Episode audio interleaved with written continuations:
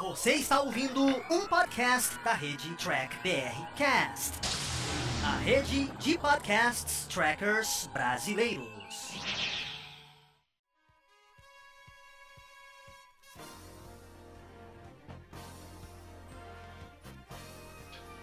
Olá, humanoides! Tudo bem com vocês? Aqui estamos começando mais uma versão em podcast aqui dos vídeos do Diário do Capitão. Esse é o programa Batata Diário, lá do Batata Espacial, que o Carlos apresenta. Ele sempre traz aqui um review e uma análise diretamente para você. Lembrando que esse podcast você também encontra em vídeo lá no canal do YouTube do Diário do Capitão. Então não se esqueça de curtir e compartilhar esse vídeo se você gostou. Se não gostou, claro, deixe aqui o seu comentário gente continuar essa nossa discussão. Sem mais delongas, vamos ao nosso review do nosso amigo Carlos. Fala, gente amiga, tudo bom? Eu sou Carlos Lose e este é o Batata Diário, seu programa de dicas do Diário do Capitão. E hoje nós vamos falar do sexto episódio da terceira temporada de Jornada nas Estrelas Discovery, intitulado Pirata.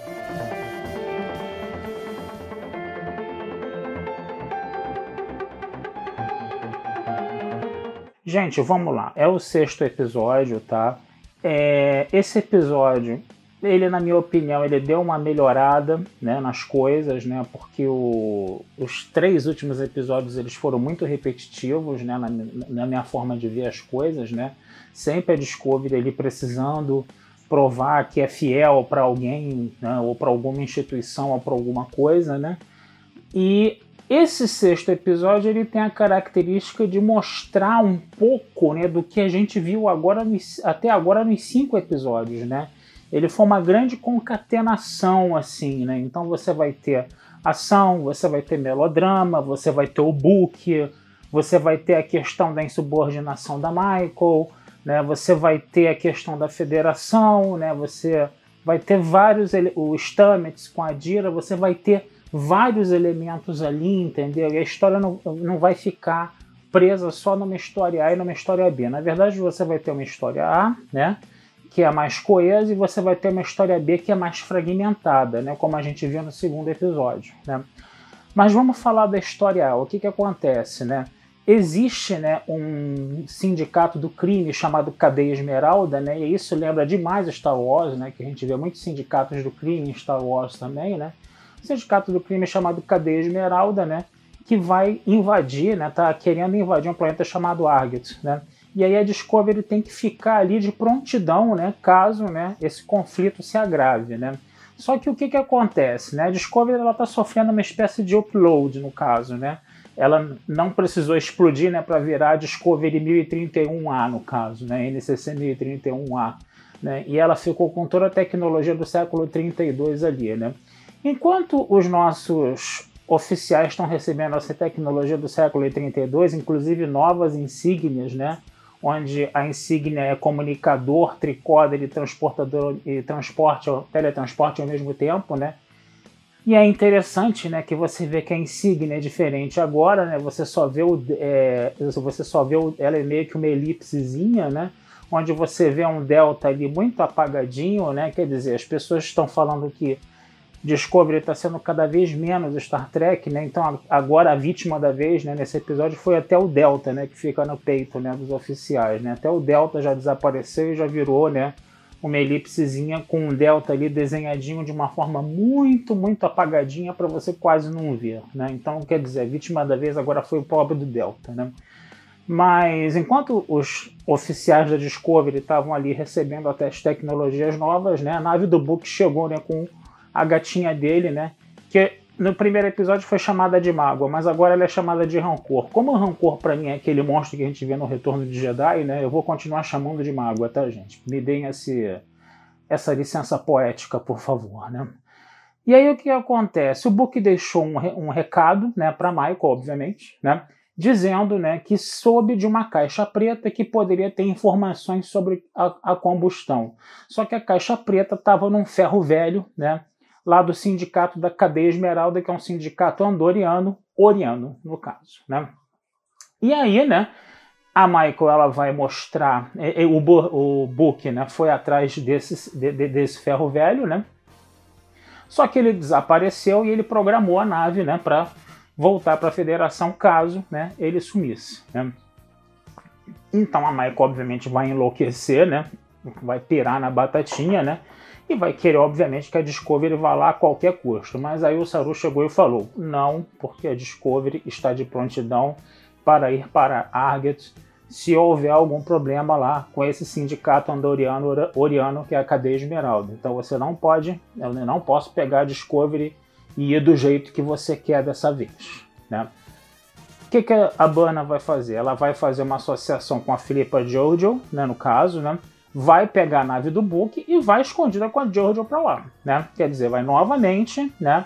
Violar a hierarquia, vai novamente desrespeitar as regras do Saru, que vai deixar o Saru muito magoado e com uma alta desconfiança com relação a ela, uma desconfiança tão grande, né, que era a desconfiança da época da primeira temporada na Shenzhou, né?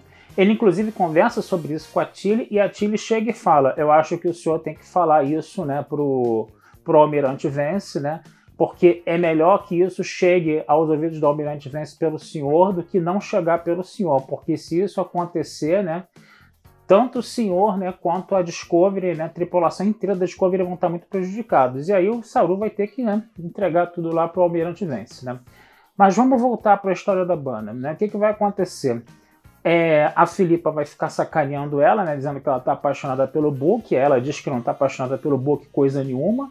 E depois ela, do nada, e o Book né, começam a namorar, né? A, gente, a última vez que a gente viu o Book na série, né, eles só pareciam dois bons amigos, agora os dois estão namorando assim, apaixonadamente, né? É, torrencialmente, né? Uma coisa que de repente apareceu do nada, uma tremenda de uma forçada de barra, né? Que para mim não teve nenhum sentido essa forçada de barra aí, mas tudo bem, deixa quieto, né? E aí o que, que vai acontecer, né? Quando elas chegam, né? Ao sindicato andoriano lá, coisa e tal, né? A, a Giorgio começa a ser extremamente agressiva, né, com o andoriano lá, né, que agora não é um não é o homem branco, né, que ela sempre é, que, que é sempre atacado na série, agora é um homem verde, né, coisa e tal, né? E aí o que que acontece, né?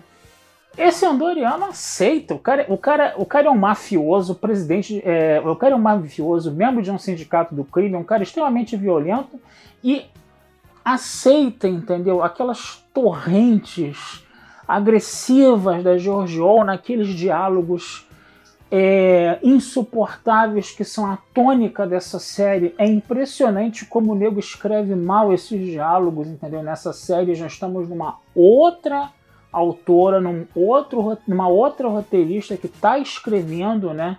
Esses diálogos extremamente agressivos da Jojo com o cara, né?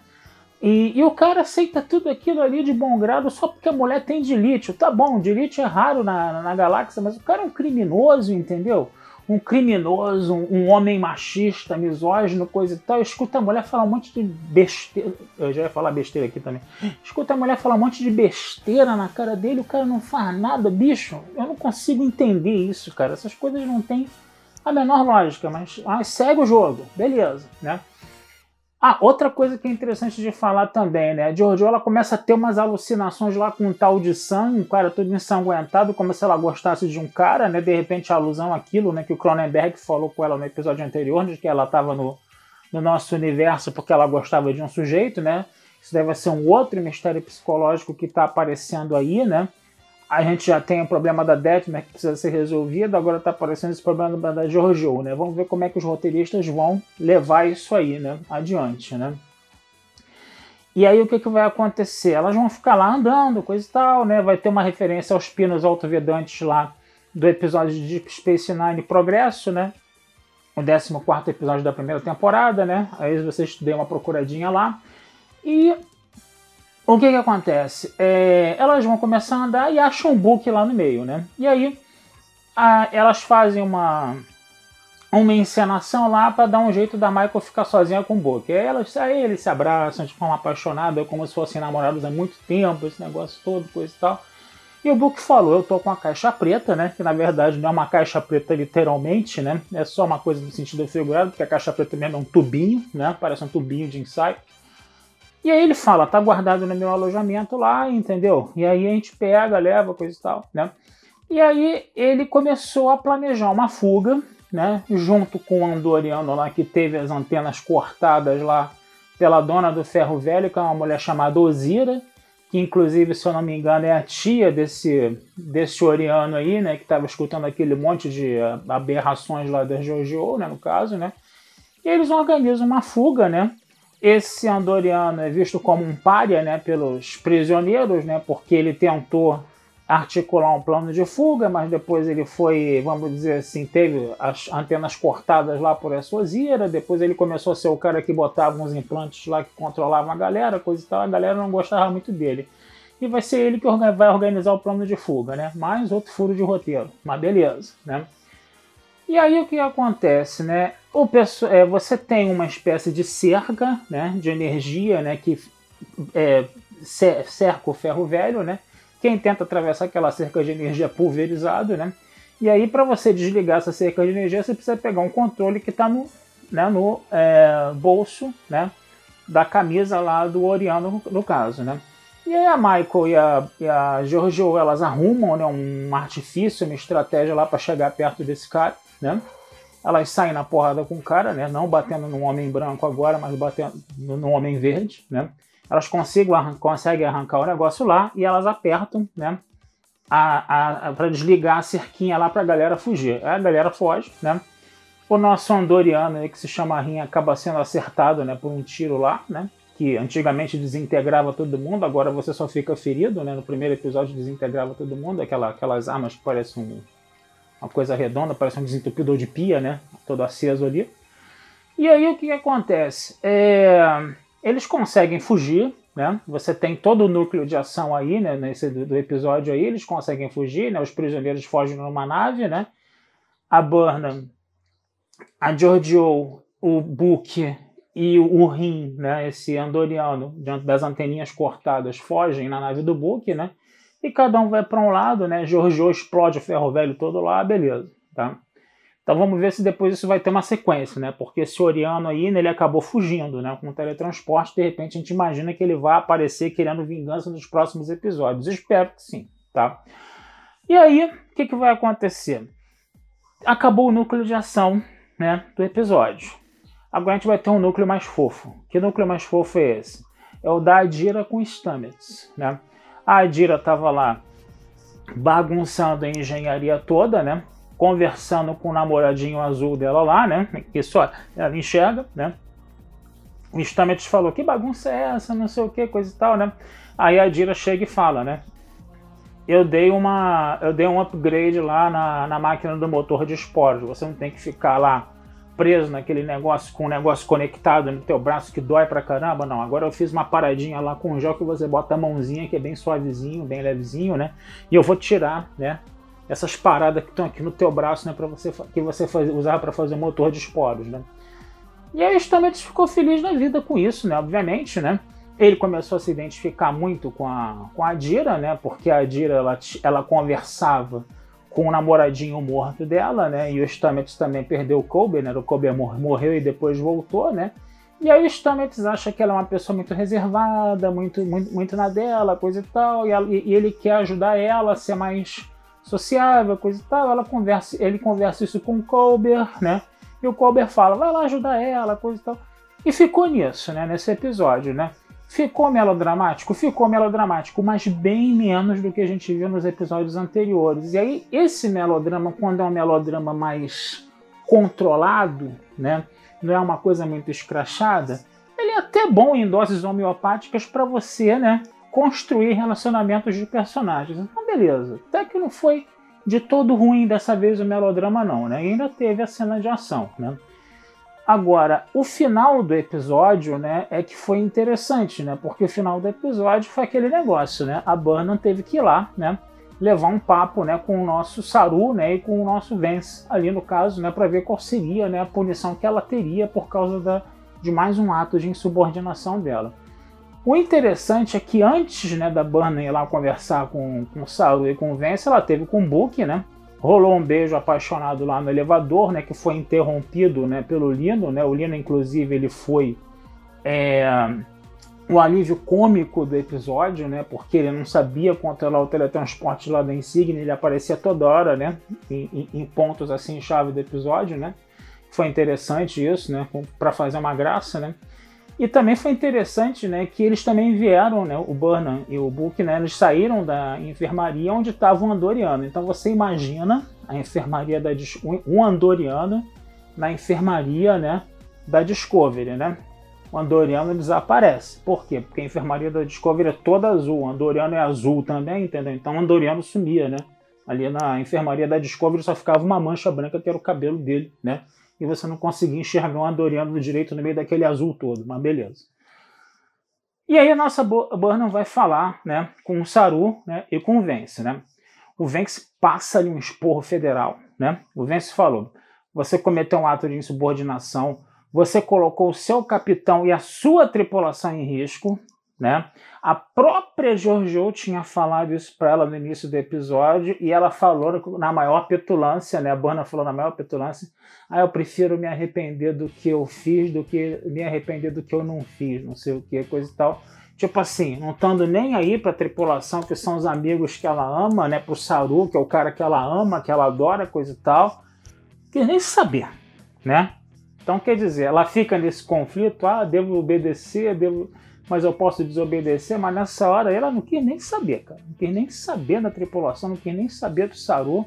Foi complicado esse negócio, né? E aí o Vence falou isso, né? Você, né, colocou teu capitão em risco, tua tripulação em risco, a Discovery poderia precisar ir a Argett, entendeu? Sem a sua primeira oficial, entendeu? E, e, ela só falando, né? Eu, tô, eu, concordo com o senhor, eu concordo com o senhor, depois com aquela cara de Madalena arrependida lá, né? E ele falou, né? Você só não está presa, né? O Vince falou, você só não está presa porque você salvou vidas, né? E porque esse ato, né? Esse porém, né? Que sempre justifica, né? O que a Burnham faz, né? Foi uma coisa interessante porque você foi lá, né? Você peitou o sindicato do crime lá, coisa e tal. Você tirou os prisioneiros, você conseguiu a caixa preta lá para tentar entender a questão da combustão, coisa e tal, né? Mas ficou uma parada meio sinistra ali, né? Agora, o grande problema foi que o Vence, né, chegou e falou assim, Saru, você é que vai decidir a punição que a Burnham vai tomar. Eu achava que o Vence devia ter metido ela no xadrez por uns tempos ali, cara, achava. Sinceramente, mesmo ela tendo sal, salvo vidas, mesmo ela tendo conseguido a caixa preta, eu achava que ele devia botar ela, botar ela um pouco na geladeira ali, né? Seria interessante ele ter feito isso, né? E aí o Saru, né? Saru falando, né? Tô decepcionado, né? Não tem mais confiança, coisa e tal, né? Eu vou te tirar do posto de primeiro oficial e você vai ser só oficial de ciência. Só isso, só. Quer dizer, foi uma punição bem branda, né, pra banda, né?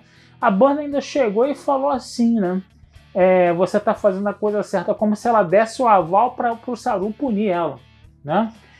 Mas o Saru terminou, ficou com a última palavra, dizendo: Um dia todos nós vamos encontrar as respostas que procuramos. Né? E isso deu uma ferroada final nela, né? Ela ficou lá, né? Querendo chorar, né? Como sempre, né? E aí tira a insígnia dela, né?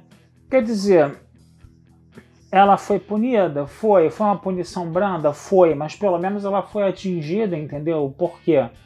porque ela ficou bem claro que o Saru falou: Eu estou decepcionado e não tenho mais confiança em você. E a falta de confiança que eu sinto em você é a mesma falta de confiança da época da Shinzu. Né? Então, quer dizer, ficou essa situação aí. Então, quer dizer, foi um episódio né, que vocês estão percebendo aí que teve muitas nuances, teve muitas variações, né?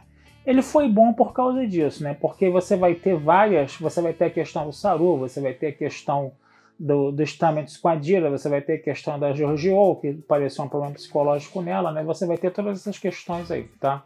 Então vou ficando por aqui, desejando vida longa e próspera. Esse texto vai estar na Batata Espacial como sempre. E não deixem de curtir, compartilhar e comentar o Diário do Capitão nas redes sociais, porque essa contribuição de vocês sempre é muito boa, tá? Um abração, fui e até a próxima. E vocês acabaram de escutar mais um podcast do Diário do Capitão. Lembrando que a versão em vídeo você encontra lá no YouTube. E para mais podcasts de Jornada nas Estrelas, entre e acesse Trek BR Cash, uma fusão dos podcasts trekkers brasileiros. Lá você vai encontrar podcasts Sessão 31, Nova Frota e Diário do Capitão. Ou procure no seu aplicativo favorito. Um muito obrigado, até a próxima e engage!